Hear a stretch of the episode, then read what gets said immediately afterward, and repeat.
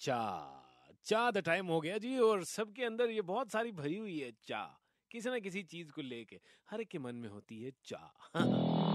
चाय को पंजाबी में या देसी जबान में बोलते हैं चा बोलते हैं ना? तो इसी चा टी टाइम के ऊपर चाय वाली सोच आ रही थी। चाय है क्या एक्चुअली कभी सोचा है आपने? सोच सोच कभी भी आ सकती है। Oh yeah. सोच रहा था शौचालय में कि चाय रोज पीते बिना सोचे ऐसे पी लेते हैं। सोचना चाहिए, चाय एक्चुअली एक जानवर है। खरगोश। कल सुन, चाय बनी है। हमेशा बोलते ना, ठंडी हो जाएगी, चाय बनी है। चाय बनी है। बनी मतलब खरगोश।